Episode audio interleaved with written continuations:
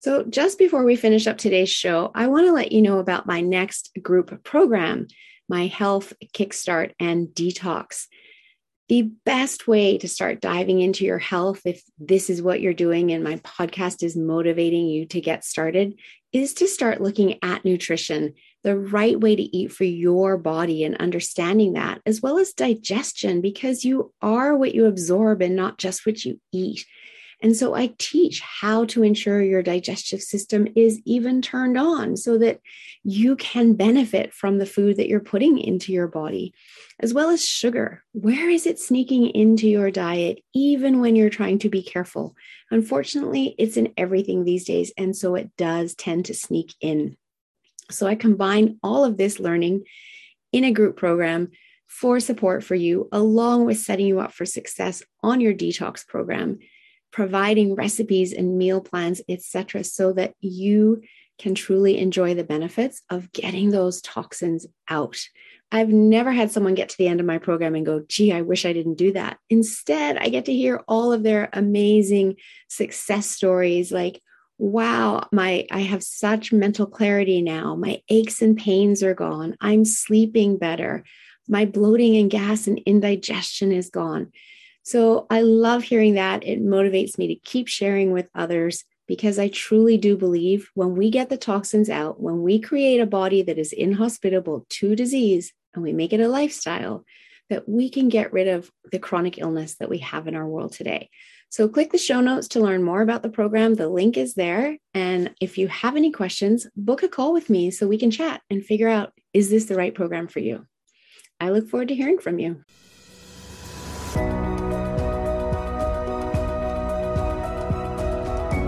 Imagine getting up every day full of energy as if you were in your 20s again. What would that be like? What would that be worth to you? What is your health worth to you? Think about it.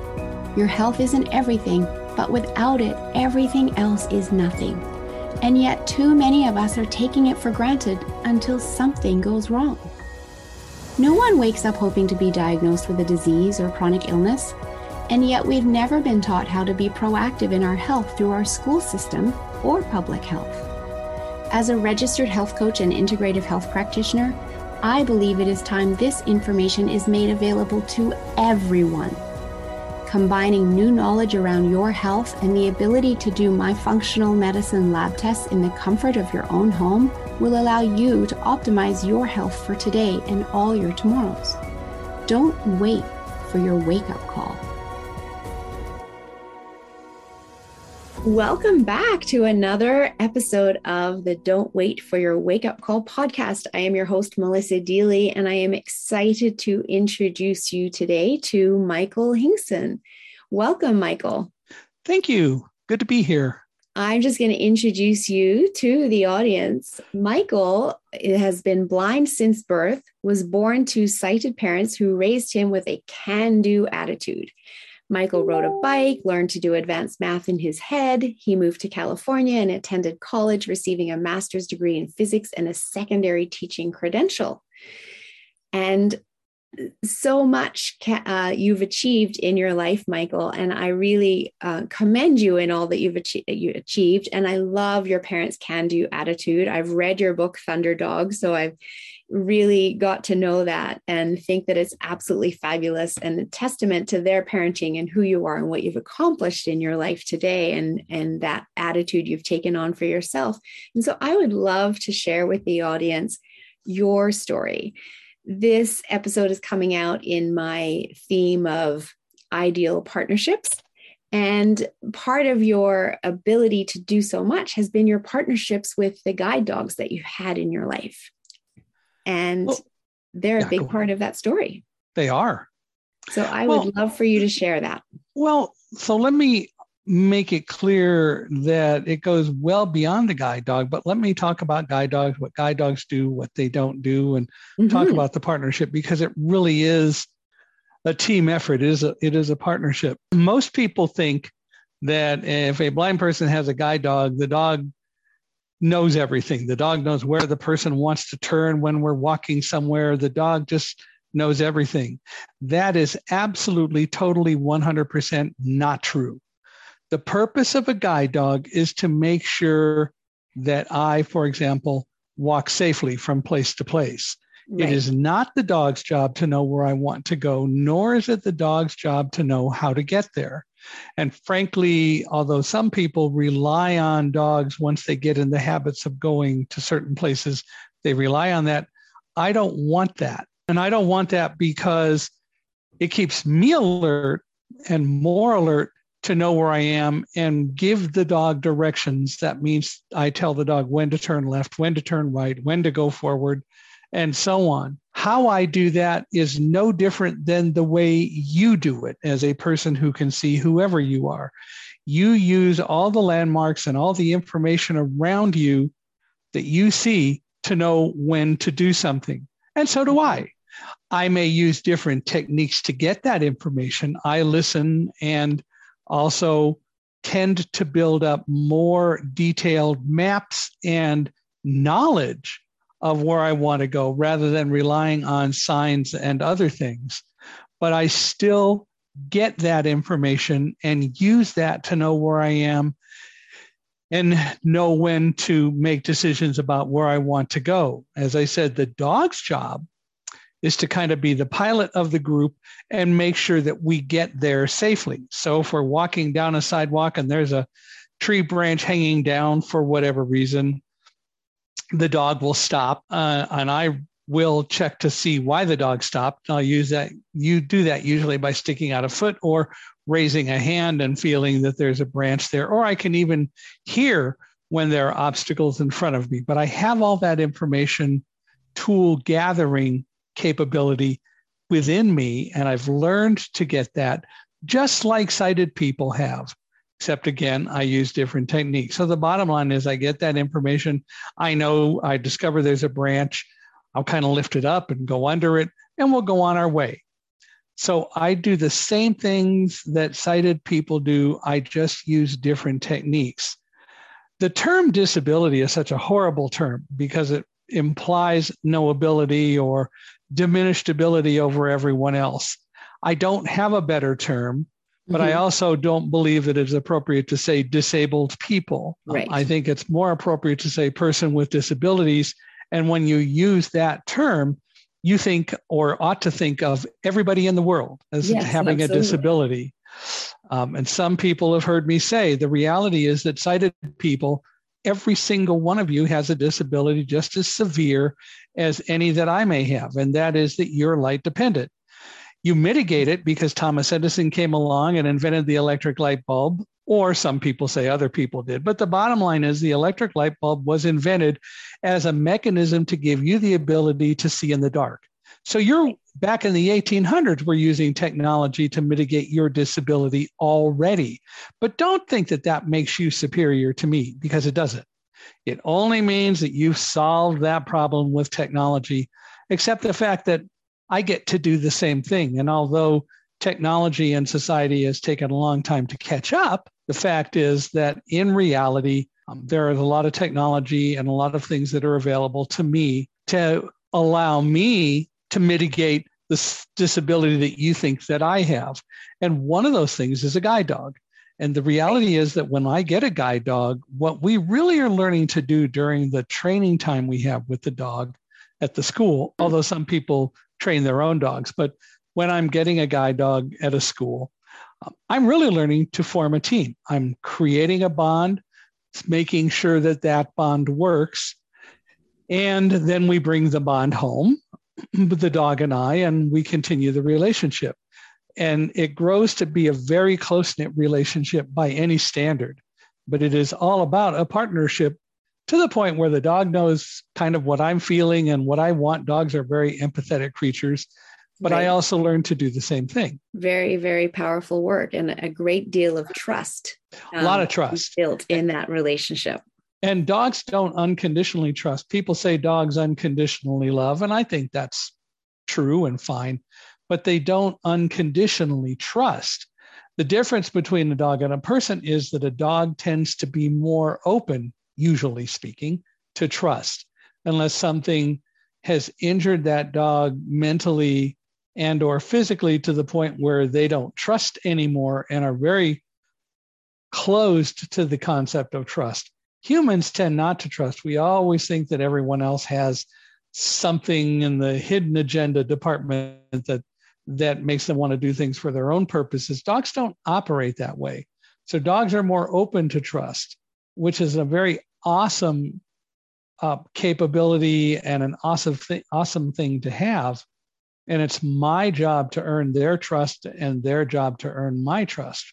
But when we develop that mutual trust, which is what you just talked about, it's a wonderful thing to behold. I can absolutely well imagine that. And as I said, from having read your story, I really felt into that as you described yourself, you know, getting out of the uh, uh, trade towers on the day of 9 11. So thank you for sharing, you know, really the biggest misconception about disabilities and I think you're absolutely right that every single human has some degree of disability. And so talking about people with disabilities is a better way to term that. And, you know, you've learned to use your senses in a different way because you had to compared to people that have sight. But I love all that you've done in your life and all that you can do. And uh, to me, that's really inspiring that you haven't, you know, let yourself be held back by it. And you also made a, um, a, a comment that, you know, how do you define being blind? I'd love to hear your perspective on that too. Well, so in one sense, blindness is defined as, from a physical standpoint, not being able to see with the eyes, which is true. Mm-hmm. Uh, but blindness doesn't mean a total lack of eyesight. There is a gentleman who used to be the president of the National Federation of the Blind. He's since passed away. His name is Kenneth Jernigan. He was, among other things, the director of the Iowa Commission for the Blind, a rehabilitation agency for many years. And then far beyond that, he was the president of the National Federation of the Blind. He defined blindness as a situation where when you lose enough eyesight that you have to use alternatives to full eyesight to be able to accomplish tasks, you're blind. So if you have to start using large print or closed circuit television magnifiers or other kinds of things to read, if you have to wear really thick glasses and still may not see as well as you were able to when you had full eyesight and you're walking down the street, you're blind. And right. the reason he uses that definition is that most of the time, when people start to lose eyesight, eventually they will probably lose it all. And so, in the rehabilitation sense, if a person goes to an agency to get assistance and learning how to cope with some eyesight loss, for example, do you just want to learn how to cope with that eyesight loss and pretend that you're still not blind at all? And then maybe in three or four or five years, have to come back because you lost the rest of your eyesight and you now have to learn how to function at all without eyesight? Or would it be better if you learn all the appropriate techniques up front and then you use your eyesight while you can, along with other techniques, in order to live a more meaningful life. Example I know a person who lived in New Jersey, right across the river from Philadelphia, and who would go into Pennsylvania every day to go to work. He started losing his eyesight and he went to the New Jersey Commission for the Blind and they gave him a cane and they talked about eyesight and losing it and they talked about blindness a little bit, but they didn't really train him a lot on why it was important for him to use his cane, even though he still had eyesight. Well, one day he was walking along the train tracks to get onto the subway, or excuse me, not the subway, but the New Jersey Transit train that would take him across the river into Philadelphia. And so he was walking along. It was a, not a very bright morning.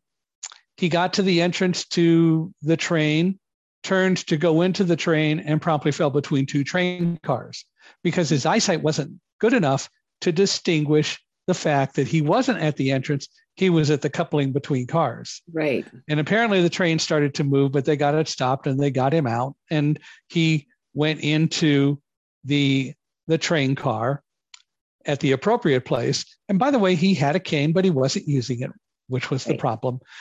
He will tell you to this day that convinced him as to why, even though he still had eyesight, he needed to learn the appropriate techniques that, that fully blind people use because they will augment his eyesight. Right. And he recognized that in reality, using the Jernigan definition, he was blind. Right. Blindness doesn't mean a total lack of eyesight. Blindness doesn't mean you're less capable. It's all about attitudes. It's all about what you choose to learn. And I really like that notion of, you know, if you're losing your eyesight, to start adding in the tools before you've completely lost it so that, you know, if and when you do completely lose your vision, you're already practiced at using those tools and the a transition is easier. So instead well, of being important. in a place of denial, to instead choose to build your toolbox.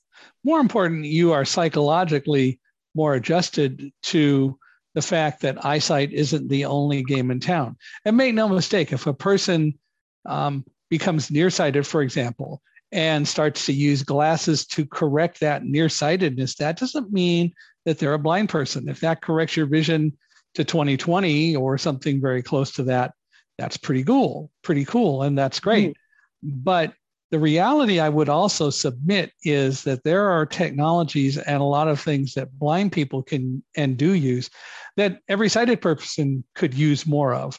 Every iPhone, for example, automatically has within it accessibility tools for blind persons and other kinds of persons with disabilities, including making the iPhone talk um, and and so on. More people could use some of those tools to accomplish some tasks more efficiently without having to look at the iPhone screen if they started just using the voiceover feature in the iPhone. Um, there, there are just a lot of ways that the skills that blind people learn might very well augment the lives of other people and save their need to use their eyes for more relevant things than things that they can hear from an audio standpoint. That's a really interesting point and something that I hadn't thought about. So I will have to check those out myself as well. You know, I I use I don't use Siri very often, but I know a lot of people instead of you know typing messages will use the voice recording, et cetera, et cetera. There is um, that, but the other side of it is what I'm thinking more of, and that is voiceover, which is a tool that allows me as a user of an iPhone to hear whatever comes along the sc- and comes across the screen. So when you're driving in a car, mm-hmm. if if voiceover or we're activated and you receive a phone call, you don't have to look at the screen to hear the caller ID. It will verbalize it. Why wouldn't everyone do that? Yeah, it's a safety feature. It's a know. safety feature. Yeah. So but it's already in your iPhone. Oh, I didn't even know that. So if I were just to go to my settings, is it called voiceover? And I can no, go into my settings and turn it on? You go or? to your settings and you go uh-huh. to accessibility. Yes. And okay. and then you'll see vision impairments. Now, the one thing I would caution you is that it does change because it's intended to be used by people who happen to be blind. Mm-hmm. Um, it will change the gestures, and and there is a training part of that that will teach you the gestures. So, for example, when you are moving across a screen and you tap something to execute an app, I have to, as I move across and find it, double tap it because the first tap highlights it and the second one actually executes it. Right. So there are some changes in the gestures, but so what? If it makes you more efficient, if it makes you more safe, if it gives you more tools to use, why wouldn't you want to learn the gestures? They're not that complicated. Yeah, I'm very interested and thank you for sharing that because I'm sure I'm not the only one that hasn't heard of this before. And all of us can look into these additional features that, as you say, might make our lives easier and definitely safer, especially for driving and having uh, the voiceover just read information out to us. So, and if you also invoke the features, there is a setting that you can invoke so that you can very quickly turn it off and turn it on so you don't have to go back into settings every time to do it. There are just a lot of neat little features like that that, that Apple put in. They did it because they had to. They were going to be sued if they didn't make their products accessible. And right. it's unfortunate that it came to that. Right. But the bottom line is that Apple did a great job. The Android phones have a lot of the same features in them as well. That's fabulous. Really good to know. So, yeah, thank you for sharing all of that. Um, another question that I have for you before we dive into your story is um, why do you say that people need to learn the realities of what it means to be blind? I think we've kind of touched on it, but we, I'd we, like you to dive have. into that a little more. We have. Well, the, the fact is, blindness isn't the problem. It's our societal attitudes about blindness. It's the limitations that we as a society put on people who are different than we are and uh, the attitudes that they're less than we are because they can't see and we can. I was at a at a department store. Actually, I was at an IKEA store in 2013, and a young man came up to me and he said, "I'm sorry." And I said, "Why are you sorry?" And he said, "I'm sorry because you can't see." Hmm. And that says it all right there. What I said to him was, "Well, I'm sorry that you can because you're missing out on a lot of things that might be available to you and then we weren't able to continue the discussion because his mother came and dragged him away. But but the reality is that attitude is very prevalent. It is why we have an unemployment rate among employable blind people of close to 70% in society today. It's part of the reason that only 2% of all internet websites are accessible today and are usable by people who happen to be blind or happen to have other disabilities. Society tends to write us off rather than recognizing that we are just as valuable contributors as everyone else is who happens to be able to see and hear and walk and so on. Very true. And I uh, completely agree with you. And I love what you do. And I love that you're speaking about this because it really is just bringing it to the forefront. And again, I think it's one of those things where it's just the masses forget about the minority, right? And everything's created for the masses and the minority gets left behind. And this is an example of that. Whereas when you talk about it and you bring it out into the open, it makes people realize that you can do everything that I can do. You might not do it exactly the same way, but you can do it. Therefore, you are eminently employable as I am, etc., etc., etc. I urge people to visit the website www.blinddriverchallenge.org, blinddriverchallenge.org.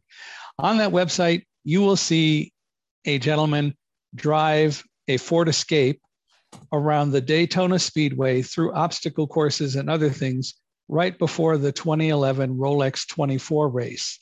Why do I bring that up? Because when I ask people what they think blind people can't do, primarily the first answer is drive a car. Uh, Mark Riccobono, who drove that vehicle, didn't have people directing him, didn't have anything other than some technology that had been developed that gave him the same information that you get as a sighted driver, whoever you are, to be able to drive that same obstacle course. So, can blind people drive cars? Sure.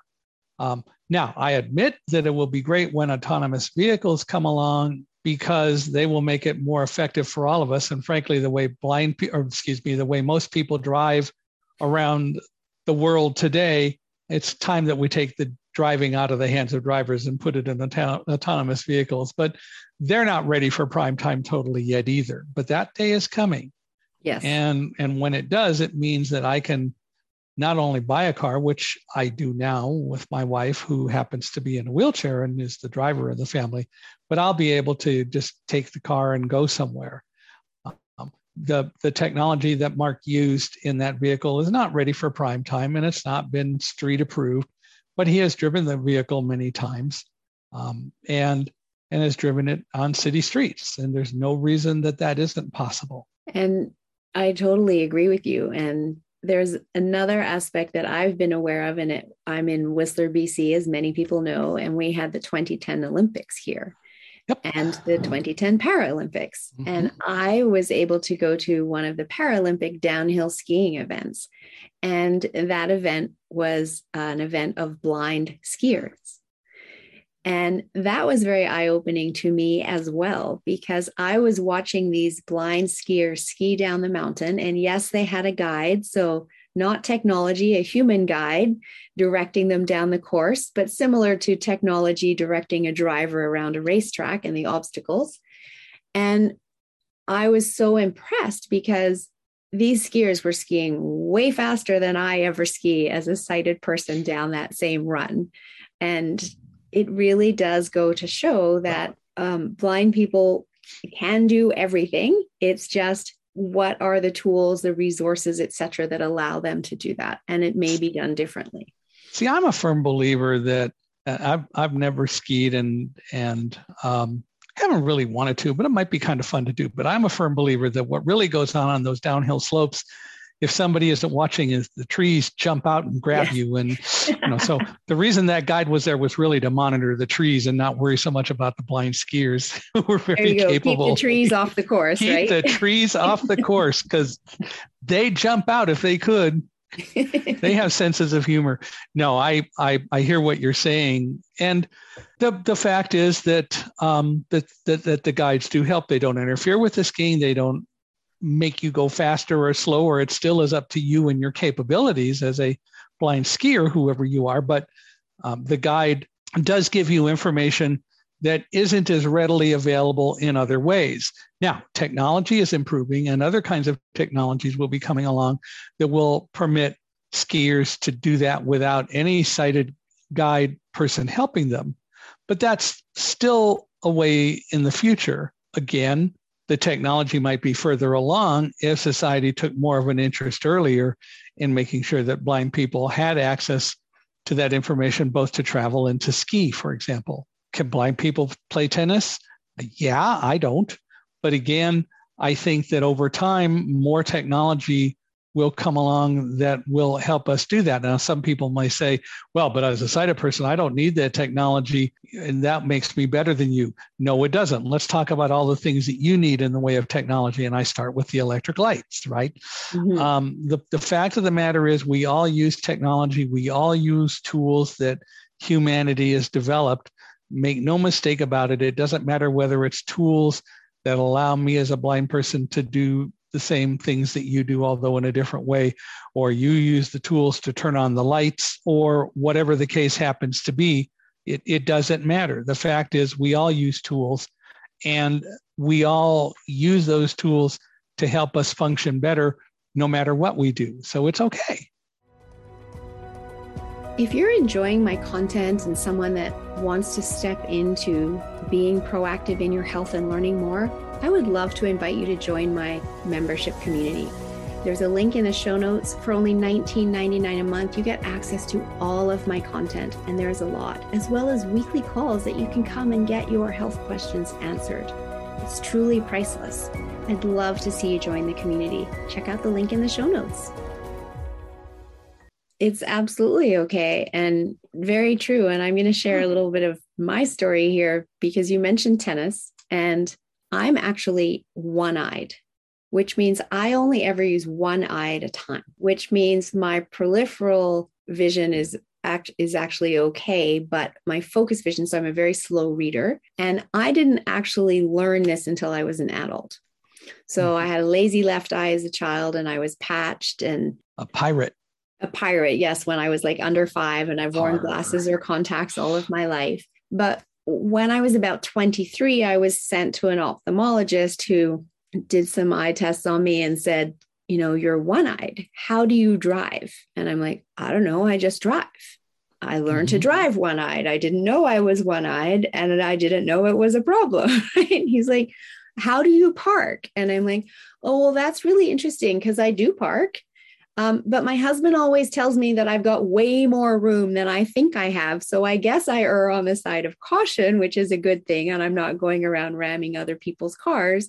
But I just adapted, not even knowing that I was one eyed or that it was any different to anyone else. I knew I had a lazy left eye, but it wasn't until I saw this doctor that he said, Your eyes actually work independently of each other.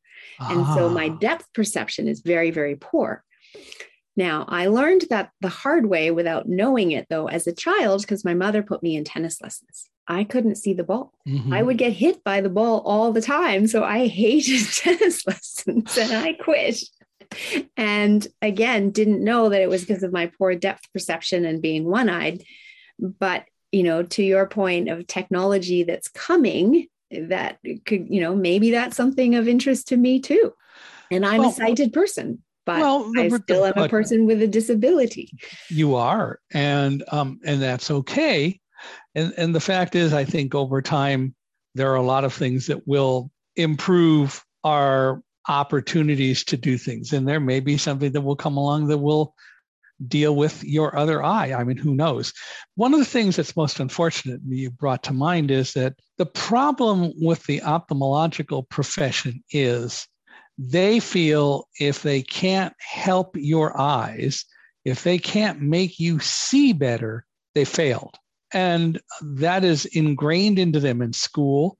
I've seen it happen so many times where someone says, Well, you're losing your eyesight. There's nothing I can do, and literally will leave the room and leave you stranded rather than saying, But you know what? You can still live as meaningful and as relevant and as full and productive a life as anyone else. You may not do it exactly the same way.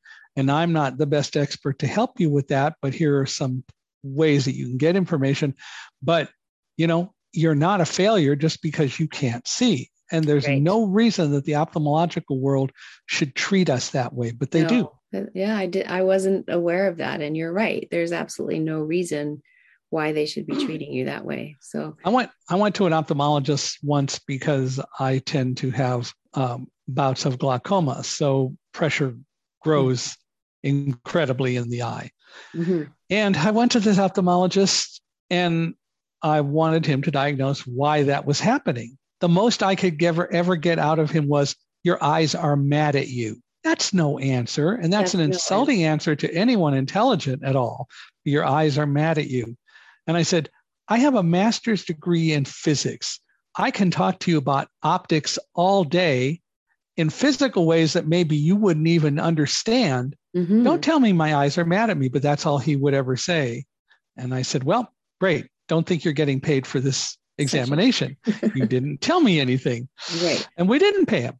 Um, and there was no reason for him to be that way. But unfortunately, all too often, that is what we find in the eye care industry that if we can't make you see better, then we failed. Blindness isn't the problem. It is our attitudes about blindness that tend to be the difficulty. So we, true. We create so the fear. Blindness isn't the problem, it's the attitudes that create the fear. So, on that note, I want to lead into the, the term of blinded by fear. What do you mean by that? Well, so let me go back to the World Trade Center. Mm-hmm. I was hired in 1999 to be the Mid Atlantic region sales manager for a Fortune 500 company. And I looked for office space. Um, we were living in New Jersey. I had been transferred back there by another company. We lived in New Jersey and I worked in New York. And we found office space on the 78th floor of Tower One of the World Trade Center. And we found it because there had been a bombing in the parking lot under the World Trade Center in 1993, and the occupancy rate was still only about 80%. So we got a great rate and rented space there, opened an office. But as the Mid Atlantic Region sales manager, or better yet to say, as the leader of that office, the person who would be directing the operations of the office, I knew that it was important for me to know all I could about the World Trade Center. For example, if we were going to have customers come in and we're going to give them a demonstration of some of our products and maybe that would lead to a discussion about them buying the products. And that all went on long enough that we had to go to lunch. Any self-respecting person would say let's go to lunch and where do you want to go? What kind of food do you want? Oh, i can get us there and and go off and do it. I had to be able to do that as well as anyone else. The difference is i needed to know where things were so I spent a lot of time walking around the World Trade Center once that office opened or once I knew it was going to open.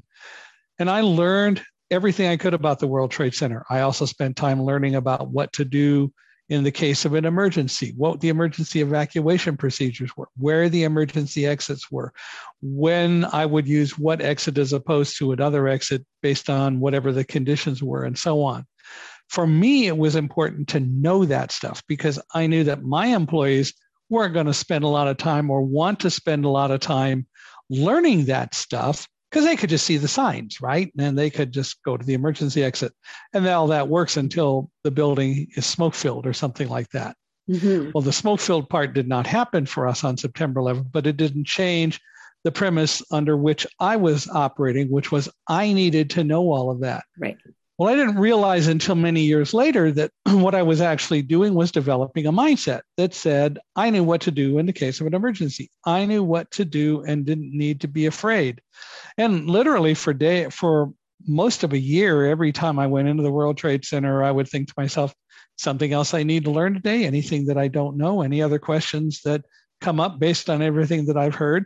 Then I interacted with the fire prevention people, the fire, all the fire people, the Port Authority police, the Port Authority people. I learned everything that I needed to know. Well, on September 11th at 8:45 in the morning in 2001, everything changed. The airplane struck the building, and the building literally tipped because tall buildings like that are tall springs. They're made to buffet in windstorms and so mm-hmm. on. And literally, our building started tipping over but the springing action was stronger than the force that was pushing the building, that is, the airplane striking it. And so the building actually eventually came back to a vertical position. We didn't know what went on. We were 18 floors below where the airplane struck and on the other side of the building. So there was as much stuff between us and where the explosion and the airplane crash took place as there possibly could be. So we didn't even hear a loud explosion. We heard kind of a muffled thump, if you will. The building shuttered and then it tipped. People even now say, well, of course, you didn't know what happened because you couldn't see it. And as I point out to them, last time I checked, Superman and X ray vision were not real things. No one knew what went on right. on my side of the building. Right. It had nothing to do with being blindness. Don't put me in that kind of category. No one knew. Proof of that?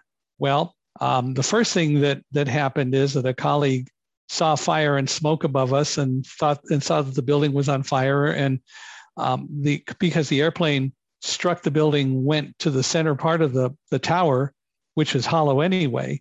And all the paper and the stuff that was loose was being sucked out and went and started falling and fell past our windows. And so david my colleague said there are millions of pieces of burning paper falling outside the window and things like that and it took a while to get David to focus and not to panic. And one of the things that gave me information about the mental state that I needed to have was that after the plane did what it did and the building stopped tipping and came back to a vertical position, Roselle, my guide dog, came out from under my desk. I took her leash. I told her to heel. She came around on my left side and sat and was yawning and wagging her tail and kind of going, Who woke me up? And never once indicated that she was afraid of anything that was going on. She clearly wasn't sensing anything that caused her fear.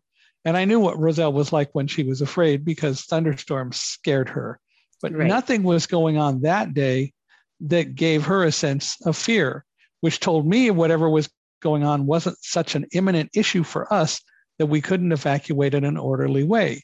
And all the knowledge that I had learned kicked in a mindset that said you can do what you need to do, deal with the situation, um, and stay calm because you know what to do. The knowledge gave me that mindset rather than me being overwhelmed by fear and panicking like David did until I got him to, to focus and so on.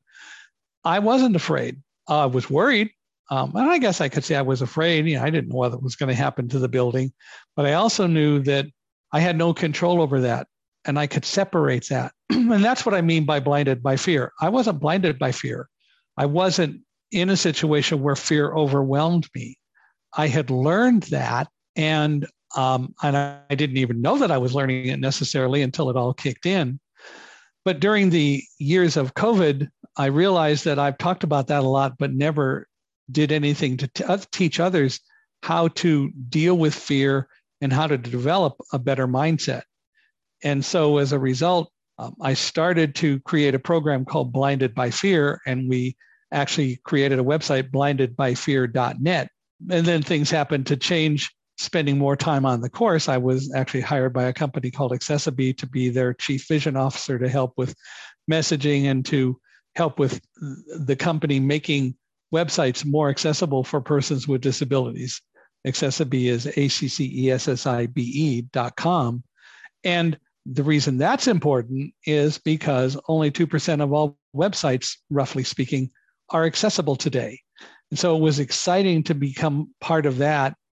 And so while Blinded by Fear, in a sense, took a backseat, we are actually starting to write a book about it now. And uh, so that will be coming out sometime in the future. Well, thank you for sharing all of that. And that mindset piece is so important. Mm. And because you were prepared, you might have had some fear, but it didn't become overwhelming. It didn't completely blind you. And I focused it. You focused it. And as opposed to your partner, David, who was blinded by fear and couldn't focus until you got him to focus. And that's what so often happens when we get into that state of overwhelm, right?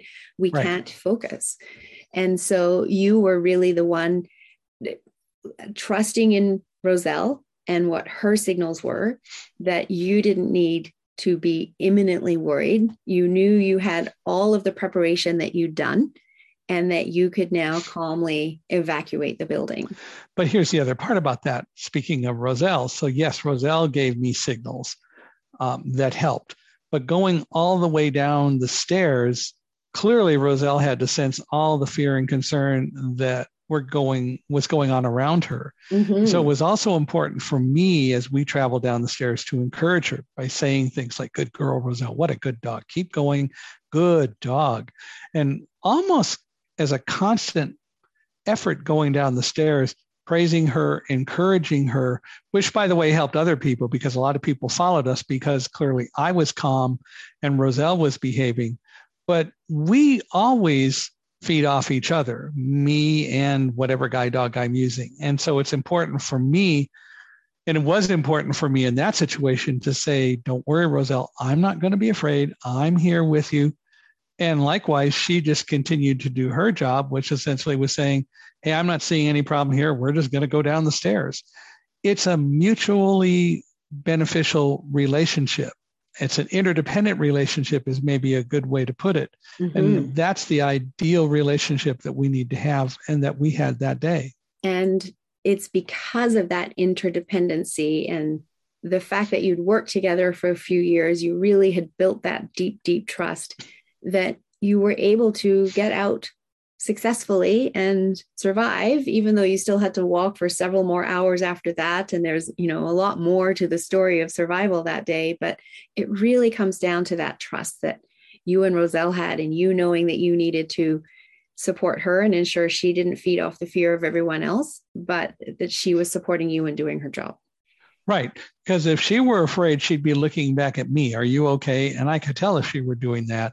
And, and that would cause her concern. Is everything okay? Do I need to be worried? And it's up to me to say, no, you're doing a good job. Could something have happened to change all that? Yeah, the building could have come down on us, right? Um, we didn't have control over that. And it was important for me to not allow my mind to go somewhere to deal with things over which I had no control. And that's the difference also between us and dogs. Because the next day I contacted the school where Roselle was from and talk to people about um, what Roselle might do or think and so on. I thought I knew the answer, but it was good to hear it from the veterinarians.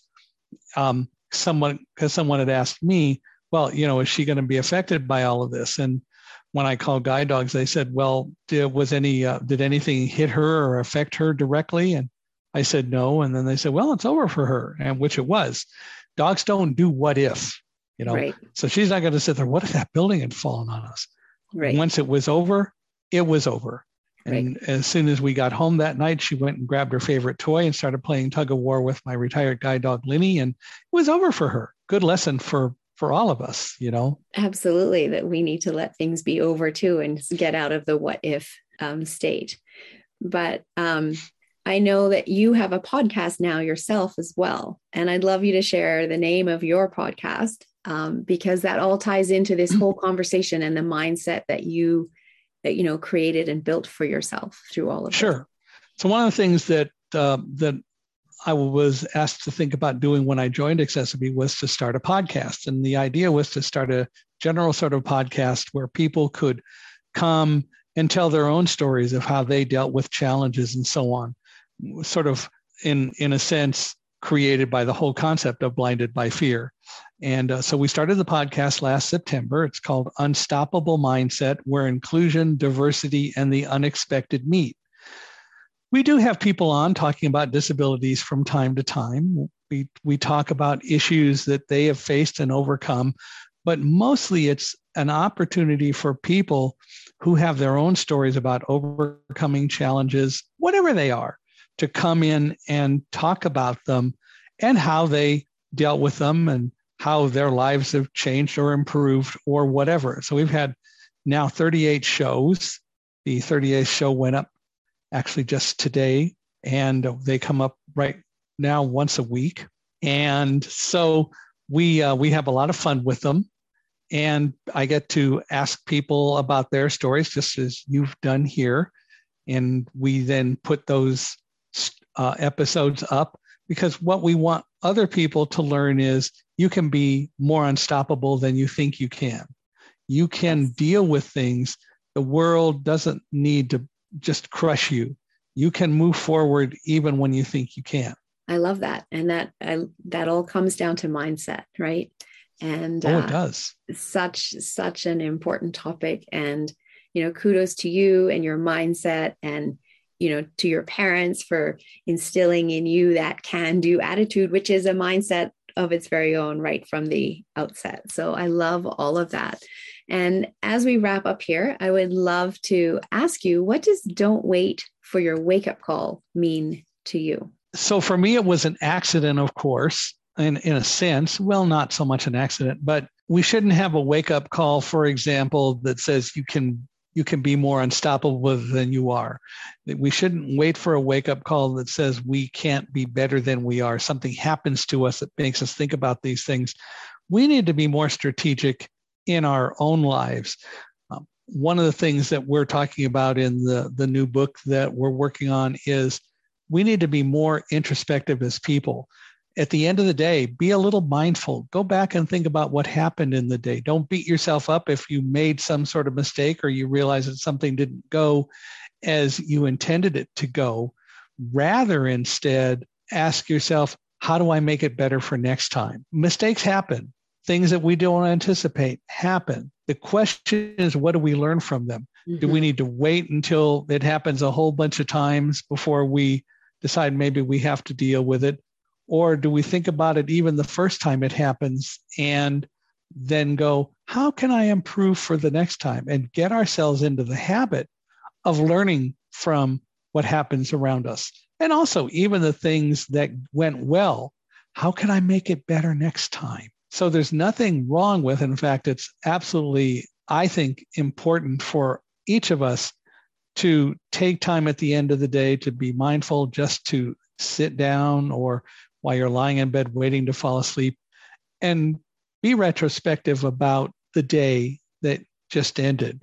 And what do I learn from everything that happened to me that day? And maybe wake up in the morning and think about what's going to happen today and how can I make it better than yesterday. Um, if you're a religious person and, and read the Bible, for example, Jesus tells us always about going into our own closet and praying to God. Same concept. You don't talk to God, you talk with God if you really think about it. It's, it's the same thing. You should meditate and ponder about what you need to do differently, better, or how your, your world is going and how can you improve it. The answers will come to you if you're open to them.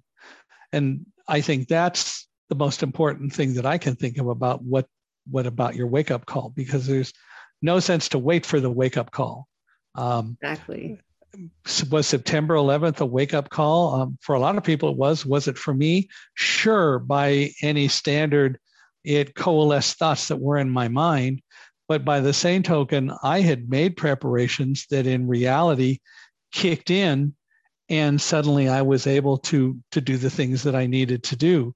So um, the, the fact is that um, I would like to think that if we are really dealing with our worlds correctly, um, what we can do is make up make wake up calls, um, acknowledgement and verification calls, uh, because we're already doing a lot of the stuff. We shouldn't have to wait till we're beaten over the head with something to deal with it. I agree 100%. And that just comes with, as you say, with slowing down, tuning in, and creating that awareness with ourselves. Which we we can always make the time to do that. People who say, "Well, I don't have time to do that," balderdash. you make the time to do it because yes. it is more meaningful for you to do that than not. 100%. I fully agree. So, if people want to get hold of you, I know you've mentioned a couple of websites already, but what's the best way for people to get hold of you if they want to learn more about accessiBe or your podcast? If people want to reach out to me a couple different ways, you're always welcome to email me at Michael H I M I C H A E L H I at accessibe, A C C E S S I B E dot com. You can learn about me and accessiBe by going to accessibe.com. And you can, if you've got a website, you can even run a, a small. Are you there? Yes. Oh, it went away for a second. Um, you can always run a small application on the website called ACE, where you can plug in your website Mm-hmm. and it will tell you how accessible your site is.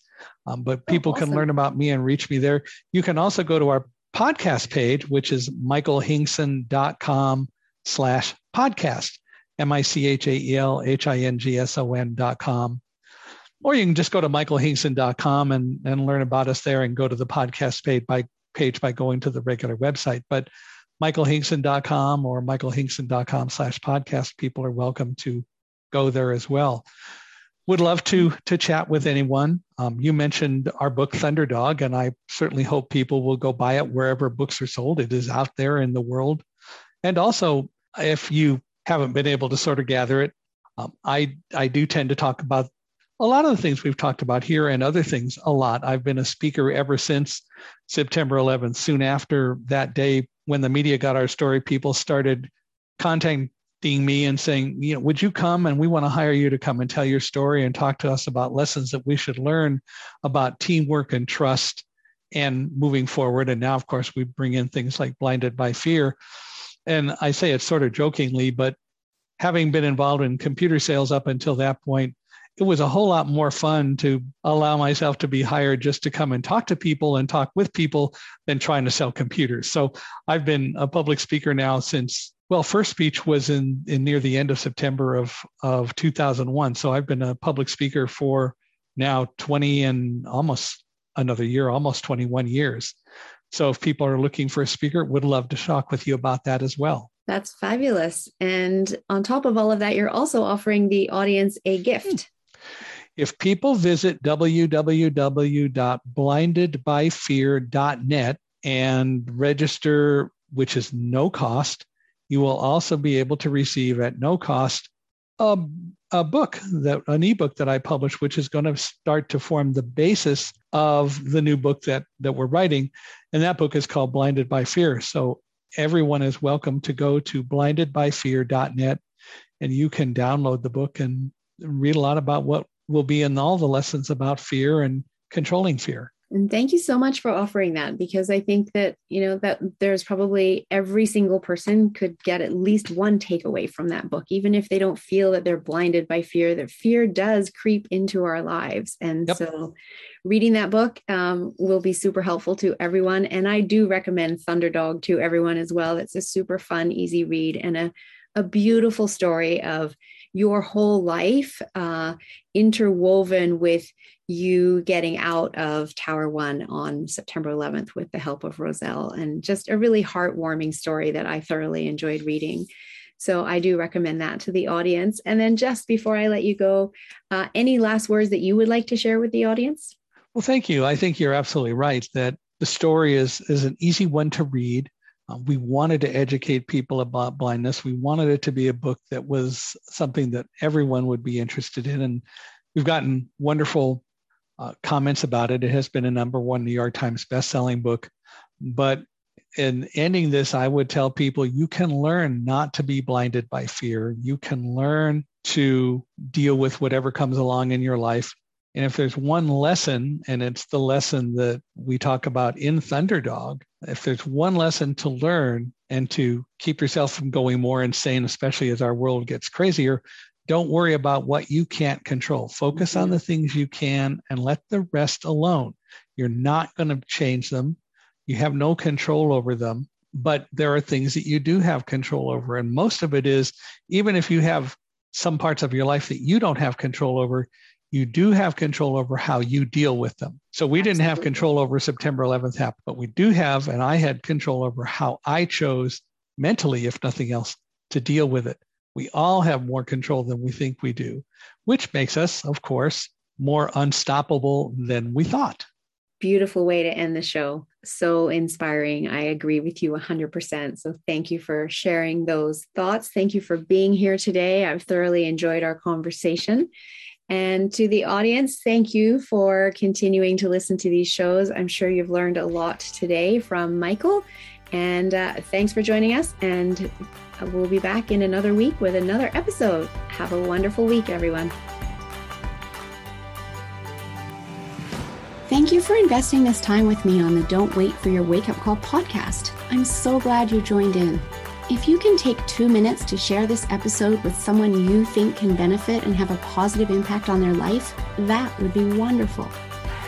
Please leave a review by going to your favorite podcast listening app and let me know what you enjoy or would like to hear more of. It will support me in my effort to bring the possibility of natural healing to a wider audience and help disrupt the sick care system we have today and make human health a global priority. Health is your true wealth.